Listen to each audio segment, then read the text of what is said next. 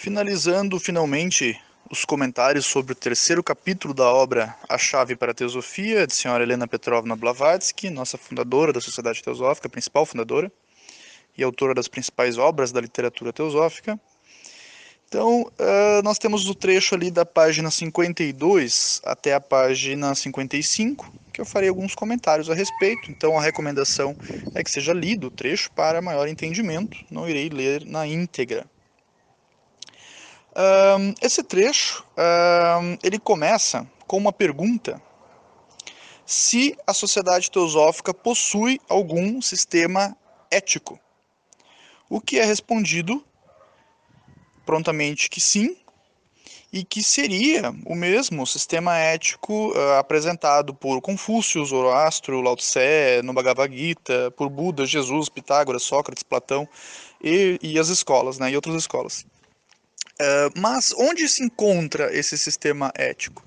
Eu acredito que o nosso primeiro princípio da sociedade teosófica ele seja bem importante para nós entendermos todo esse contexto. Inclusive ele vai ser importante aqui num outro comentário que eu farei a seguir.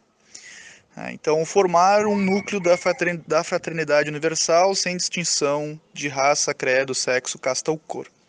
Quando a gente fala em formar um núcleo sem nenhum tipo de distinção, nós estamos falando sim de um sistema ético de igualdade, né? onde há, uh, não digo subliminarmente, né, mas subentendido, também algumas proibições. Isso é algo que uh, muitas vezes não, não se tem essa ideia muito clara. Né? Na, numa, na outra questão a seguir ali, no finalzinho, ah, é, é dito que há algumas rigorosas regras né, para algumas emergências de, de comportamento, onde é possível que a pessoa seja seja chamada atenção dessa pessoa ou mesmo ela seja convidada a se retirar ou em um caso mais grave, né, caso haja a persistência daquele comportamento, até seja expulsa da sociedade teosófica. Quando isso pode acontecer? Se nós estamos falando que é um núcleo da fraternidade universal, lembrando que esse primeiro princípio da sociedade teosófica é o único obrigatório, né? Um núcleo sem nenhum tipo de distinção ou discriminação fica subtendido que qualquer tipo de pregação religiosa é proibido. Né? Então, é claro que a gente pode falar sobre várias religiões, até porque o nosso segundo princípio é, engloba a questão da, do estudo comparado né, de religiões, filosofia e ciência, mas qualquer tipo de pregação ou mesmo a, a, a, afirmação, né, vinculando alguma religião à ideia teosófica, excluindo as outras, não seria um comportamento adequado. Inclusive é salientado aqui que isso ainda é mais grave, né, quando se trata de um líder, um dirigente, um, um, um diretor, né, um presidente de alguma loja, um coordenador de grupos de estudo, porque é importante a gente entender o grau de responsabilidade quando nós estamos representando a sociedade teosófica. É claro que todos nós teremos preferências por esta ou por aquela religião e talvez até, com certeza, né, antipatias por de repente alguma, alguma filosofia que a gente não, não gosta muito, isso é super natural. Mas quando estamos falando em nome da sociedade teosófica, é importante manter essa neutralidade. A gente expõe o nosso ponto de vista, mas a gente não tem que cuidar para não, não trabalhar de maneira é, de excludente, né, acabar excluindo grupos de pessoas que pensam diferente do que a gente está apresentando. Na minha vida pessoal eu posso ter minhas preferências, mas esse cuidado ele deve ser ainda maior quando a gente fala em nome da sociedade teosófica. Então, não só um presidente de loja, né, mas um, um palestrante, por exemplo, que vai dar uma palestra em nome da sociedade teosófica, ou vai dar uma palestra dentro da sociedade teosófica, né, de alguma loja, de algum grupo de estudos, é importante tentar, na medida do possível, claro, somos todos humanos, né, manter essa neutralidade para não confundir. porque senão pode, pode ficar parecendo que, que a teosofia é vinculada a essa religião ou aquela ou essa filosofia em específico, enquanto que não, né? Ela permeia todas elas, costura todas elas, a essência comum em todas elas, e portanto ela não pode se limitar a esta ou aquela escola do pensamento, certo? Na segunda pergunta desse trecho aqui, uh, ele vincula então essa questão do sistema ético, né? Ele é questionado se todos os membros cumprem esse, esse sistema ético conforme foi descrito.